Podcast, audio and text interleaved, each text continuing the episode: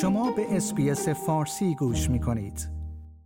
عالی رتبه ترین سازمان صنفی ایالت نیو ساوت ولز از اسکات موریسون نخست وزیر استرالیا خواسته است تا به ساکنان مناطق سیل زده در این ایالت پرداختی JobKeeper ارائه شود. پرداختی JobKeeper پرداختی بود که در طول اوج همهگیری کووید 19 هر دو هفته به میزان 1500 دلار به ازای هر کارگر به کارفرمایان پرداخت می‌شد تا از این طریق بتوانند حقوق کارکنان خود را پرداخت کنند.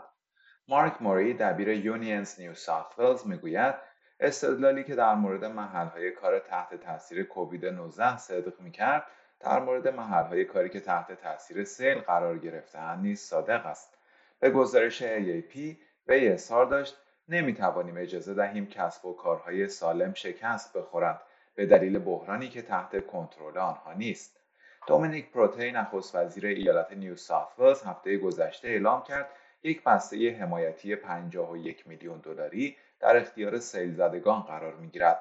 این حمایت شامل ارائه محلهای اسکان نیمه دائمی برای افرادی است که محل زندگی خود را بر اثر سیل از دست دادند یا به خانه های آنها آسیب جدی وارد شده است.